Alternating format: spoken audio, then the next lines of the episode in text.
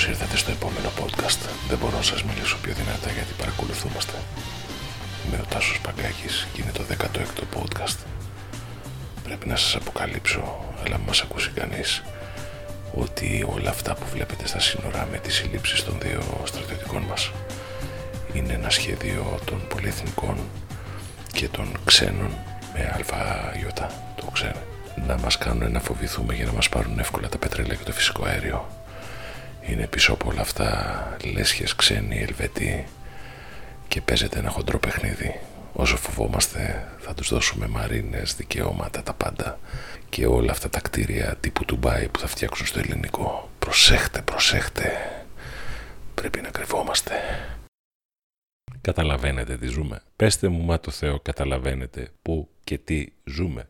Λοιπόν, φίλοι μου καλοί, που έχετε γίνει 458, είναι δραματικές οι στιγμές μας. Αντί να συζητούμε για το μέλλον, καμιά φορά σκέφτομαι τι στο καλό κάνω τώρα εγώ με το podcast, που θέλω να επηρεάσω και να βοηθήσω ανθρώπους. Παρηγοριέμαι λοιπόν όταν διαβάζω ότι ο Οργανισμός Οικονομικής Ανασυγκρότησης για το 2017 έγραψε την Ελλάδα με ένα 28% λειτουργικό αναλφαβητισμό. Όχι fake news, φτιαριές ολόκληρες από κάθε αηδία και βλακεία που μπορεί να λέει ένα σημειμαθής μόνο που είναι χιλιάδες, εκατοντάδες χιλιάδες, δεν ξέρω τι να πω. Το σοβαρό είναι ότι όλα αυτά είναι η προϋπόθεση για φασιστικές, γερασμένες κοινωνίες. Όπως λέω πάντα στα παιδιά που κάνουμε creative meetups και στην εθελοντική μου Joe Pear ζωή, κοιτάξτε έξω, μην κορυδευόμαστε. Ο Ουμπέρτο Έκο μας είχε προειδοποιήσει. Τα συστήματα εκπαίδευσης που έχουμε και ο τρόπος με τον οποίο ασχολούμαστε μόνο με τα λεφτά, με την τσέπη και τα παϊδάκια και τα καλά αυτοκίνητα, θα μας οδηγήσει σε λειτουργικό αναλφαβητισμό. Που σημαίνει ότι ό,τι και αν σου πω εγώ, ε, επειδή δεν ξέρεις καλά, άμα σου βάλω και λίγο σάλτσα μέσα και λίγο λέσχη Μίντλμπεργκ και λίγο η ξένη και τα, τα σενάρια και η επιστημονική φαντασία, είσαι μαζί μου. Είναι αυτό που βλέπουμε αυτή τη στιγμή σε ολόκληρη την Ευρώπη. Και είχα σκοπό σήμερα να ξεκινήσω με πολύ καλή διάθεση γιατί στο σχολείο του γιού μου, που δεν είναι μοναδικό, μια ομάδα τριών παιδιών βγήκε δεύτερη στον διαγωνισμό ρομποτικής και λέω κοίταξε τι ωραίο για τα παιδιά να μαθαίνουν και να καταλαβαίνουν. Σίγουρα θα πάνε προς τις επιστήμες, θα επηρεάσουν και άλλους, θα το συζητήσουν, να τους πει κανένας κολλητός τους. Μπράβο ρε παιδιά. Βγήκανε πολύ ψηλά ανάμεσα σε 70 ομάδες μαθητών γυμνασίων. Είναι μια επιβράβευση. Και πήγε και ένας εθελοντής γονιός και δύο δάσκαλοι και πήγαν στην WRO Ελλάς. Και ποια είναι η πραγματική είδηση, ότι την εταιρεία αυτή την υποστηρίζουν και μπράβο τους με δωρεές, τους δίνουν τα ρομποτικά κομμάτια της Lego που έχει κάνει τεράστια ιστορία πάνω σε αυτό. Μπράβο λοιπόν στην Alphabank, στην Dialog, στην AstraZeneca, τη φαρμακευτική. Θα μπορούσα να πει εγώ φάρμακο έχω τώρα, τι με ενδιαφέρουν τα παιδιά. Στην Autovision, στο κοινοφελέ Ίδρυμα Ωνάση, στην Ελληνογερμανική Αγωγή που είναι σχολείο, στην Τεχνόπολη του Δήμου Αθηναίων, στην Innova Athens που έχει φτιάξει η Samsung και είναι όλα αυτά προγράμματα μάλλον εταιρικής κοινωνικής ευθύνης, στην Blue Star Ferries,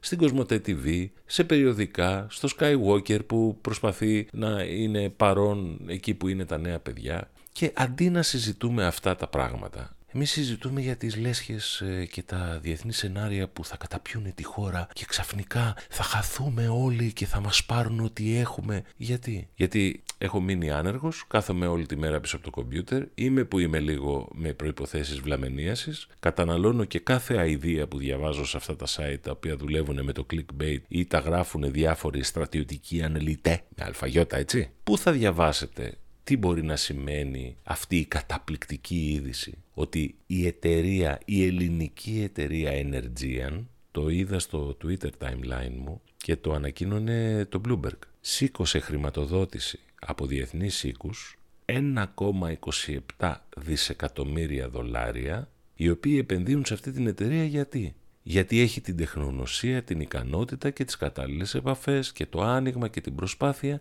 να χτίσει όλη την υποδομή που χρειάζονται οι Ισραηλινοί στα πεδία φυσικού αερίου τους. Τι μπορεί να σημαίνει αυτό λοιπόν για ένα νέο παιδί; Μήπως να κάνει στροφή το ΤΕΙ τάδε, το πανεπιστήμιο τάδε, να πάμε μόνο για το φυσικό αέριο; Μήπως μπορεί όλη αυτή η στροφή μακριά από το πετρέλαιο που θα γίνει οπωσδήποτε στα επόμενα 15 χρόνια να είναι ευκαιρία να αλλάξουμε τα εκπαιδευτικά προγράμματα των πανεπιστημίων μπας και βγει κανένας λιγότερο γκαφάλι; Δεν ξέρω τι να σας πω. Καμιά φορά το έχω ξαναπεί νομίζω σε ένα podcast, έτσι για να έχω λίγο παρέα στο αυτί μου, ακούω αυτές τις βραδινές εκπομπές που είναι, είναι τρομερό το τι ακούγεται εκεί. Και προσέξτε να πεις ότι είναι ένας άνθρωπος 70 χρονών να σου πει για τους αρχαίους Έλληνες, για το ότι μας πήρανε την Τρία, μας πήρανε την πόλη. Να ακούς άνθρωπο ο οποίος είναι 35 χρονών, ο οποίος να σου λέει ότι κανονικά σε μια άλλη χώρα τώρα θα πετάγαν τα F-16 και τα F-35, θα τα ακούγαμε από πάνω και θα είχαμε ασφάλεια.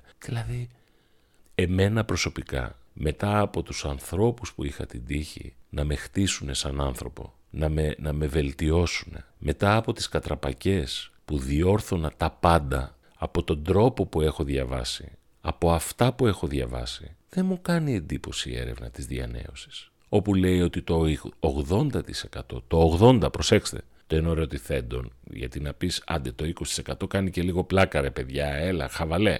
Το 80% των ερωτηθέντων πιστεύει ότι υπάρχουν μυστικές ομάδες στη χώρα μας ή και βέβαια στο εξωτερικό που κινούν τα νήματα. Τσίπουρο και καφέ στον καφενέ, καναπές απέναντι από την τηλεόραση και facebook shareable links από τα site της καταστροφής. Επιπλέον, το 49% των Ελλήνων που απάντησαν Ξέρετε αυτοί που λένε ότι έχουμε κοινωνικά προβλήματα, περιορίζεται το εισόδημά μας, κλείνουν τα μαγαζιά μας, αλλά είμαστε άνθρωποι, ποτέ δεν θα χάσουμε τη φιλοξενία. Εμείς οι Έλληνες με ένα ουζάκι και λίγο κρασάκι λέμε πάντα χαμογελαστά στον άλλον «Έλα βρε» και πάντα αναφέρουμε μόνο την Κρήτη και πάντα αναφέρουμε ότι ανοίγουμε τις πόρτες μας. Το 49 λοιπόν της 100 των Ελλήνων τάσεται υπέρ της επαναφοράς της θανατικής ποινής. Άντε παιδιά, να πάρουμε τα όπλα, να αρχίσουμε να βαράμε, να έχουμε τα κόμματα που έχουμε, να είμαστε όλοι με περιβραχιόνια, κουρεμένο κεφάλι και να έρθω εγώ να απαντήσω στα παιδιά μου όταν θα με ρωτήσουν γιατί και βόδια να είναι. Αγγλικά μαθαίνουν, διεθνή μίντια θα υπάρχουν, εράσμους κάποιας μορφής θα υπάρχει κλπ. κλπ να με ρωτήσουν «Καλά, γιατί τον κάνατε τόσο σκατά τον κόσμο μας εδώ στη χώρα αυτή». Και βεβαίως δεν το συζητώ ότι το 28% των ερωτωμένων πιστεύουν ότι μας πρεκάζουν. Είναι οι γραμμές, είναι... Αγαπημένα μου παιδιά, αν ακούτε και όσοι ακούτε και όσοι διαδώσετε, κλείστε τα αυτιά στους haters και τους hecklers, τους φωνακλάδες, τους που διακόπτουν, αυτούς που ξέρουν. Να ξέρετε ότι είναι και ανάμεσα στους φίλους σας και ψάξτε θετικές ειδήσεις. Δεν είναι συμβουλή καλής ψυχολογίας. Όχι. Είναι πρακτικά ένα εργαλείο για να βλέπετε παραδείγματα και ερεθίσματα. Να σκέφτεστε μήπως κάτι τέτοιο ταιριάζει σε εσάς, στις σπουδές σας, στον προγραμματισμό σας, να καλυτερεύετε. Και όταν ξέρεις καλά παραδείγματα, τότε σκέφτεσαι πολύ διαφορετικά και οχυρώνεσαι απέναντι στους οπαδούς του μίσους, τους φοβικούς, και τους φωνακλάδες. Με 27% λειτουργικό αναλφαβητισμό και σε μια χώρα που δεν γεννάει σε 20 χρόνια το 65% του πληθυσμού μας θα είναι πάνω από τα 50. Εσείς θα ψάχνετε να φτιάξετε καινοτομία, startup, να μορφωθείτε, να μπείτε στο, στο κουρσέρα, να πάρετε ένα πιστοποιημένο σεμινάριο και η μισή θα είναι στα κάγκελα με πάρα πολλούς κινδύνους, έτσι. Πάρτε για παράδειγμα τώρα την Ιταλία. Βλέποντας αυτό του Όλιβερ, το περιβόητο YouTube βίντεο, όπου λέει ότι ο καθένας μπορεί να γίνει πρωθυπουργός στην Ιταλία, βάζω και εγώ υποψηφιότητα με το φλεγματικό βρετανικό του χιούμορ. Μπείτε να το δείτε, είναι πολύ διδακτικό, είναι σαν να μιλάει και σε εμάς. Η πικρή αλήθεια είναι ότι οι ευθύνες στην Ιταλία είναι πεντακάθαρα ιταλικές. Ε, πρέπει να σας πω ότι 9 χρόνια αναφερόμουν στο συντονιστικό κέντρο της Ιταλίας και έχω ζήσει από κοντά τι ούνα φάτσα και ούνα ράτσα είναι οι, οι τύποι. Έχουν 5.500 δίθεν ιδιωτικές εταιρείες που είναι ημικρατικές, που τις έχουν φορτώσει με κόσμο. Μπείτε δείτε την αντίστοιχη ταινία την Ιταλική που πάει κάποιος να οργανώσει τα ταχυδρομεία σε, μια παρατημένη, σε ένα παρατημένο χωριουδάκι και θα καταλάβετε. Δεν θέλουν να εφαρμόσουν μεταρρυθμίσεις, ξέρουν ότι είναι η νούμερο ένα χώρα ε, παγκοσμίως σε χρέος, έχει ένα τραγικό δημόσιο και τεράστια διαφθορά. Και όμως εκεί οι νέοι ακούνε τις παρόλες των ανθρώπων οι οποίοι δεν τους λένε τίποτα παρά μόνο έρχονται ξένοι, έρχονται μετανάστες, θα μας πάρουν τη χώρα, θα μας πάρουν το τυρί, θα μας πάρουν το προσούτο ε, και ιδιαίτερα το προσούτο κρούντο. Και είναι απόλυτα φυσιολογικό ένας άνθρωπος μεγαλύτερης ηλικίας να φοβάται. Να φοβάται ότι κάποια μέρα θα τον πούνε στο σπίτι κτλ. Δεν τα κοροϊδεύω αυτά. Όμως, ένα νέο παιδί με το DNA κάπου κρυμμένο έτσι εκεί μέσα στο DNA, τρίτο στενό αριστερά, βαθιά κάτω, που έχει ακούσει ότι οι παππούδες του πήγαν στην Αμερική, στην Αυστραλία, στη Γερμανία, στον Καναδά, δεν αρκείται φαντάζομαι να πει «Ε, εμείς ήμασταν λευκοί και πήγαμε σε άλλους λευκούς, για την καφάλια πήγαμε και δημιουργούσαμε εκεί. Όπως το κλασικό παράδειγμα που λέω με τους αρχαίους Αθηναίους. Εμείς τι κάνουμε; Γι' αυτό παιδιά σας λέω θετικές ειδήσεις. Το παγκόσμιο κράκ του 2008, όπου οι πλούσιοι αυτού του κόσμου απέσυραν την εμπιστοσύνη τους από κρατικά ομόλογα και κρατικό χρέος, άφησε χωρίς νερό, δανεικά χρήματα δηλαδή, πάρα πολλές χώρες. Και αυτός ήταν ο λόγος που ξύπνοι λαϊκιστές μπήκανε σε όλα τα κοινοβούλια. Τι σου φταίει, δεν έχεις λεφτά, στα κόβουνε. Θα προστατεύσουμε τον Άγγλο αγρότη. Μα παίρνει 77 εκατομμύρια, ε, δισεκατομμύρια ευρώ από τις εξαγωγές που κάνει στην Ευρώπη. Ναι, αλλά θα τον προστατεύσουμε. Το μαλλί θα το έχει αυτός. Το Γούλμαρκ, ξέρετε, έτσι. Μιλάμε για ποιότητες. Το επόμενο κράχ που είναι πιθανό να γίνει εντός της επόμενης διετίας, ιδιαίτερα για μας, δεν το συζητώ, τι συνέπειες θα έχει αν όλοι εμείς αφαιθούμε στην αρνητική είδηση, στο ψέμα, στο μίσος και στη φωνή; Δηλαδή, πείτε μου, εγώ που όταν το, τον Ιανουάριο του 2017 έχασα τη δουλειά μου και συνέχισα να πληρώνω τη δόση φόρου, συνέχισα να πληρώνω τα αγγλικά των παιδιών, συνέχισα να πληρώνω το νερό του Δήμου και να μην, να μην κάνω αυτό που κάνουν άλλοι που το κλέβουν, όπως κλέβουν το ρεύμα. Και να πηγαίνω έτσι με το σταυρό στο χέρι, γιατί έτσι με έμαθε χαζοβιόλι ο πατέρας με το σταυρό στο χέρι που μου λέει και τα λοιπά και πρέπει να είμαστε πάνω απ' όλα με το φιλότιμο και με το κούτελο και τα λοιπά. Γιατί μεγαλώνω, παιδιά; Εσείς γιατί μεγαλώσατε; Και δεν μιλάω μόνο για τη δουλειά. Υπάρχει περίπτωση άνθρωπος να δημιουργήσει κάτι μέσα σε αυτό το περιβάλλον; Όχι, δηλαδή να μου το πείτε, ας πούμε, αν κάποιος βλέπει παντού γύρω του γκρίνια, μιζέρια ε, και οτιδήποτε άλλο, εντάξει, να το καταλάβω και εγώ να πω: Έχετε δίκιο εσείς, παιδιά, και εγώ είμαι ο περίεργος της ιστορίας. Δηλαδή, πού να συζητήσεις για το τι συμβαίνει στον κόσμο; Πάρτε για ένα παράδειγμα. Έτσι το έγραψα πριν από καιρό. Φαίνεται, ας πούμε, η τεχνητή νοημοσύνη. Την ακούμε και λέμε Παναγία μου. Αφήστε τους ανθρώπους οι οποίοι ζουν στα σενάρια φαντασίας τύπου Ridley Scott και Kubrick. Αφήστε τους κριτικούς ή τους ένθερμους υποστηρικτές. Τι πιστεύετε ότι θα μας φάνε τα ρομπότ; Νιώθετε ότι σήμωσε η στιγμή που αναλαμβάνει όπου να είναι ο Σονούπο το Skynet; Το θυμάστε το Terminator έτσι; Που με ένα θα κινητοποιηθούν όλα τα ρομπότ, θα καταλάβουν τις γωνίες και δεν θα προβατάμε; Εντάξει, μπορεί, εγώ μεγάλωσα με το Star Trek και με τα Holodecks που τα ολογράμματα σε πήγαιναν από εδώ, από εκεί πέρα δόθε ας πούμε και χανόταν και κανένας στον δρόμο. Αλλά ε, πιστεύετε ότι θα έχουμε ρομπότ που σερβίρουν το ρόφημά σας ή ότι η γονιδιωματική ιατρική θα μορφύνει την επόμενη γενιά; Ε, μπορεί να γίνει σε, σε 200 χρόνια. Πρέπει, πρέπει να το καταλάβουμε ο τρόπος με τον οποίο καταναλώνουμε ειδήσεις, σκεπτόμαστε και αναδημιουργούμε καταστάσεις σε έναν κόσμο που θα είναι enormously disruptive, σίγουρα, θα έχει πολλές αλλαγές. Δεν είναι η καλύτερη μέθοδος να ακούμε αυτή την τρέλα. Ιδιαίτερα εσείς πρέπει να κλείσετε τηλεοράσεις, ραδιόφωνα, πρέπει, δεν ξέρω, μπείτε στο YouTube και βλέπετε είναι, το νούμερο, είναι η νούμερο 2 παγκοσμίως μηχανή αναζήτησης. Πώς φτιάχνεις κήπους, πώς φτιάχνεις εταιρείες, πώς φτιάχνεις ότι... Δεν, δεν, ξέρω τι. Φανταστείτε λοιπόν τον Τζακ, τον αγρότη στις ΗΠΑ που με μια εφαρμογή ελέγχει την πορεία της καλλιέργειάς του, τι συγκριτικό πλεονέκτημα έχουν τα παιδιά του, όχι επειδή είναι στην Αμερική, απέναντι σε όλους εμάς. Ένα άλλο παράδειγμα. Δεν συζητάει κανένας αυτή τη στιγμή για την ψηφιακή εποχή που έρχεται και τα θετικά της. Βεβαίως οτιδήποτε συνδυάζει την πρόσβαση του πολίτη. Κλικ. Ένα software που κάνει support αυτό το κλικ να πληρώσω, να αγοράσω, να κλείσω εισιτήρια για το σινεμά, να πάρω πληροφορίες, να δω πότε έρχεται το επόμενο λεωφορείο.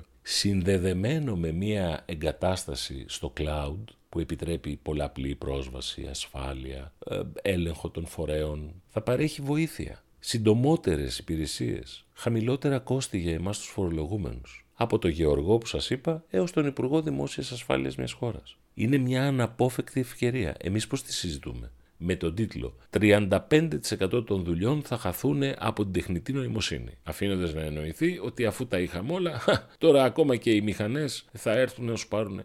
Οι μηχανές πρόβλεψης καιρού, το ξέρετε πόσα χρόνια λειτουργούν και ακόμα έχουμε την κυρία και τον κύριο Τάδε που μας λένε τον καιρό. Υπάρχουν αυτή τη στιγμή οι μηχανές αναζήτησης σε αυτά που διαβάζετε. Αυτά που σας λέω για το μίσος και τους φωνακλάδες. Είναι οι πλατφόρμες επιλογής ειδήσεων και άρθρων είναι αυτά που χρησιμοποιεί η ίδια η Google και οι ιδιωτικές εταιρείες. Οι μηχανές εντός εισαγωγικών σήμερα μαθαίνουν από κάθε κλικ που κάνουμε, από κάθε like, από το χρόνο που δαπανίσαμε σε ένα άρθρο. Και όλα αυτά δίνουν επιλογές καλύτερες, πιο κοντά στα κριτήριά μας, για να φτιάξουμε μια επιχείρηση, να φτιάξουμε ένα blog. Οι αναφορές λοιπόν και όλες οι απεικονίσεις όπου το ανθρώπινο είδος έχει γίνει σκλάβος ε, των πολυεθνικών, των μεγάλων ε, συνομωτικών σεναρίων, των εχθρών του έθνους, των μαύρων, των άσπρων, των πορτοκαλί, που σκλαβώνεται ο άνθρωπος στην εργασία, δεν θέλει να δουλεύει, που καταστρέφεται η ιδιωτικότητα, ενώ κάθε φορά εγώ δίνω τα στοιχεία μου εκεί που γουστάρω. Δεν έχουμε καταλάβει ότι είναι άλλη ατζέντα από αυτή που πρέπει να έχει ένας πληθυσμός, όχι ο όλος, προς Θεού, αλλά εσείς που είστε νέα παιδιά. Έτσι θα αλλάξουν οι δομές της επιχείρησης, έτσι θα αλλάξει το πανεπιστήμιο, έτσι θα αλλάξει η μόρφωση, έτσι θα αλλάξουν τα τεχνολογικά συστήματα και κάθε υπηρεσία πολίτη. Έτσι θα αλλάξει ο εξοπλισμός του εργοστασίου, έτσι θα αλλάξουν οι αισθητήρες στα κοντέινερ ενός τάνκερ, έτσι θα γίνει η βιβλιοθήκη. Cloud-based, κλακ, κλακ, κλικ, κλικ. Αυτά τώρα όλα τα λέω γιατί είμαι πάρα πολύ προβληματισμένος. Ε, και ο, ο, λόγος που είμαι προβληματισμένος, μην το ξαναλέμε, είμαι και εγώ ένας πολίτης, συνειδητοποιημένος, είμαι ένας πατέρας, είμαι ένας άνθρωπος που θέλω να ζω σε μια χώρα καλύτερη, έτσι. Δηλαδή δεν θέλω να, δω, να, να, να, να ζω σε μια χώρα που όλα θα είναι γύρω από τη σύνταξη, όλη η σύνταξη, όλοι ε, δικαιώματα, όλοι αυτό και ποιος τα παράγει; Αν από το μισό εργατικό δυναμικό οι μισοί γίνουμε σύμβουλοι και μέντορες και εγώ δεν ξέρω τι και trainers και keynote speakers και vloggers και οι άλλοι μισοί γερνάνε στο μυαλό τους, γερνάνε στο μίσος τους, γερνάνε στο πάθος που δήθεν θα έπρεπε να έχουν. Τι, τι, τι συζητάμε; Ναι, στην πραγματικότητα οι νέοι είναι επιρρεπείς και γι' αυτό το κάνω σήμερα μεγάλο θέμα. Είναι επιρρεπείς να πιστέψουν το παραμύθι. Να σας πω γιατί. Γιατί είτε είναι, νιώθουν αδικοχαμένοι, είτε νιώθουν σε αδιέξοδο, είτε τσιμπάνε εύκολα το κήρυγμα του μίσους, είτε δεν βλέπουν διεξόδους, είτε δεν έχουν προετοιμαστεί για αυτή την αλλαγή, είτε γιατί δεν έχουν προετοιμαστεί ούτε καν τεχνικά με αυτό που σπούδασαν. Και αν πάει κάποιος αύριο και τους πει, αφού έκανες οικονομικά, τώρα θα πας σε risk analysis και αφού έκανες marketing, ξέχνα το marketing, βάλ το μέσα στο μυαλό σου να είναι ένας τρόπος συνθετικής σκέψης, σήμερα θα κάνεις ε, management μαρινών. Δεν τα έχουν φανταστεί. Και κάθονται λοιπόν άλλοι να μασουλήσουν λίγοι από τη σύνταξη, άλλοι να είναι έξω να πηγαίνουν μπουρνάζι, άλλοι να πίνουν καφέ να περνάνε και άλλοι ότι θα γίνουν vloggers και personalities, αλλά όλοι αυτοί είναι επιρρεπείς γύρω στο κήρυγμα του μίσους. Μην πιστέψετε ότι τα λέω όλα αυτά, γιατί εγώ είμαι ο διαπρίσιος κήρυκας και ο εκπρόσωπος των μεγάλων συμφερόντων και των πολυεθνικών και της Μέρκελ και του οποιοδήποτε. Αλλά δεν είναι κοινωνία αυτό. Και βεβαίως παντού κερδίζουν οι, οι άνθρωποι που πουλάνε μίσος, πόνο. Είναι, ξέρετε, σε μια πλατεία είναι πέντε χτυπημένα πόδια, τρία κομμένα χέρια, τέσσερα κορμιά στο αίμα και έρχεται εκείνη την ώρα ο γυρολόγος του μίσους, ο οποίος λέει, θα σας πω εγώ γιατί γίνεται και μας ετοιμάζουν και αυτή την επίθεση κτλ. Μαζεύονται όλοι τριγύρω να δούνε πώς έγινε αυτό το κακό που έγινε και τι πρόκειται να μας έρθει. Το ίδιο είναι και εκεί που βλέπουμε φασίζουσες νοοτροπίες και εκεί που βλέπουμε στην Αμερική κάτι άινταχο καουμπόιδες οι οποίοι λένε ναι να σταματήσει η Αμερική το παγκόσμιο εμπόριο με όλους. Γι' αυτό λέω, το έχω κάνει και αυτό blog ότι κάθε φορά που, λέ, που κάποιος λέει κλείστε τα σύνορα, γιατί δεν το λέει ακριβώς έτσι, αλλά κλείστε τα σύνορα θα είμαστε μόνοι μας μια χαρά, βάζει ένα λιθαράκι στην ταφόπλακα των νέων παιδιών από τον ανοιχτό, διεκδικήσιμο, συνεργατικό ε, κόσμο των επιτυχιών, των σεναρίων, των υποθέσεων, των νέων εταιριών, των νέων επαγγελμάτων, των νέων ικανοτήτων. Γιατί αυτά δεν θα σταματήσουν επειδή θα κλείσει τα σύνορα. Ούτε θα σταματήσουν επειδή θα πούμε όλοι ναι παιδιά λοιπόν η Λέσχη Μίντλμπερ και οι Μασόνοι ε, ετοιμάζονται να μας πιούν το αίμα. Όλα αυτά θα συμβούν, αλλά δεν θα είμαστε εκεί. Και τότε θα φαντάζει όνειρο το να γίνουμε σερβιτόροι. Το ένα πράγμα που θέλω να σας δώσω συμβουλή οτιδήποτε και αν θέλετε να κάνετε. Να κάνετε το transition σας. Να γίνετε υπάλληλος. Να ανοίξετε μια δικιά σας επιχείρηση. Να τροποποιήσετε την επιχείρησή σας. Όλος αυτός ο όχλος δεν πρέπει να τραβήξει ούτε μία στιγμή τη ματιά σας από το στόχο σας, από την βελτίωση, από την ανάπτυξή σας. Αντίθετα, πρέπει να γυρίσετε εσείς στο κεφάλι σαν να μην ζείτε εδώ. Και αναφέρομαι στα κοινωνικά δίκτυα, στα μέσα ενημέρωσης και σε όλους αυτούς τους διάφορους τύπους φωνακλάδες που πέφτουν πάνω στο facebook και λένε πάρε μια εικόνα με λίγο σπαθί, λίγο πιστόλι κτλ. Δεν, δεν έχω αρκετά λόγια να πω για να σας πείσω. Οι άνθρωποι πάντα εξελίσσονταν ακολουθώντας κάποιον, μερικές φορές την πάταγαν, αυτό λέει η ιστορία, που έφερνε μικρές, μεγάλες, αδιάφορες στην αρχή, αλλά χρήσιμες πάντα ανακαλύψεις, εφευρέσεις. Πρέπει σήμερα ο καθένας στη δουλειά του να απογειώσει αυτό το οποίο κάνει. Με πολύ μεράκι, με πολύ ποιότητα. Πρέπει να αντέξει και στις προκλήσεις και στις δυσκολίες και τα φορολογικά και, και χιλιαδιό. Για να το κάνεις αυτό όμως, δεν μπορεί να σου τραβάει τη ματιά να λες «Άι στο καλό σου» και να φεύγεις με μία πίκρα να συνεχίσεις τη δουλειά σου που την εξελίσσεις και τον εαυτό σου που τον αναπτύσσεις, ακούγοντας όλη αυτή τη μιζέρια. Ακόμα και τα σχόλια για τα ελληνικά σπασμένα πεζοδρόμια και για τους ανθρώπους που παρκάρουν πάνω στις διαβάσεις πεζών, ακόμα και αυτά ξεχάστε τα για λίγο. Φύγετε μπροστά. Τώρα θα είναι πιο δύσκολο για σας και για μένα και για όλους. Γιατί η γνώση υπάρχει σε καντάρια τόνων. Γιατί το έχω κάνει το ίδιο θα υπάρχει σε πολλαπλάσια μεγέθη. Γιατί έχουμε να μάθουμε τον κόσμο έχουμε να ανακαλύψουμε συνεργασίες. Έχουμε να πάμε στο Ισραήλ, όπως πήγε αυτή η εταιρεία. Έχουμε να ρωτήσουμε τα παιδιά αν μέσα από τη ρομποτική είδανε κάτι χρήσιμο για τον εαυτό τους. Έχουμε να μεγαλώσουμε παιδιά. Έχουμε να βοηθήσουμε παιδιά. Έχουμε να τους εξηγήσουμε από το μικρό επιχειρηματία που θα μάθει χιλιάδες πράγματα που δεν λέει κανένα textbook. Η πραγματικότητα είναι αδυσόπιτη. Εμείς πρέπει να διαλέξουμε αν θα είμαστε με αυτούς που σήκωσαν μανίκια ή με αυτούς που κάθονται στην πλατεία του πόνου και μεταπολούν πόνο, δάκρυ και κίνδυνο. Καταστροφές, λέσχες, σενάρια συνωμοσίας. Το functional illiteracy είναι πολύ σοβαρό. Πρέπει όμως να το σταματήσουμε εδώ. Δεν πιστεύω ότι όπως θα μείνει ζωντανό το 40% των μοντέλων ή αν θέλετε των επιχειρήσεων μετά το ψηφιακό μετασχηματισμό, είναι προφανές γιατί, και όποιος θέλει με ρωτάει, δεν πιστεύω ότι θα περάσουμε αυτή τη μετάβαση όλοι. Εγώ έφτιαξα αυτή την προσπάθεια γιατί θέλω να την περάσουμε όλοι. Εντάξει, είμαι ρομαντικός, είναι και λίγο ηλίθιος, αλλά μη μείνετε πίσω. Δεν έχω άλλα λόγια να σας πω. Θέλω κλείνοντας αυτή τη, τη συζήτηση, αν την κάνετε συζήτηση κι εσείς, να ευχαριστήσω πολύ τον Οδυσσέα που μου στείλε μήνυμα. Εύχομαι κάθε καλό για την καινούργια σου εταιρεία, να σου πάνε όλα καλά. Θέλω να ευχαριστήσω πάρα πολύ τον Χρήστο. Ε, Χρήστο μου, η τιμή παίζει πάντα ρόλο. Γράψε μου ό,τι θέλεις ακόμα. Θα σου ξανααπαντήσω όπως το απάντησα. Και θέλω να, να κλείσω επειδή σας είπα ακούστε θετικές ειδήσεις, ψάξτε τις, να πω πόσο συγκινημένος είμαι που μία μεντή μου, η Μαριάννα, ανέλαβε μια σημαντική γκάμα μαρκών, να δώσει τον καλύτερο εαυτό της. Μαριάννα αξίζεις πολλά, δούλεψε, κάθε επιτυχία σου εύχομαι. Και για σας που γίναμε πάνω από τους 400, να ακούτε Ασκπαγκάκης, να μου γράφετε κάθε φορά μου δίνει μεγάλη χαρά, νιώθω ότι επικοινωνώ και ότι δεν είμαι ένας βλαμμένος με ένα μικρόφωνο που τα λέω.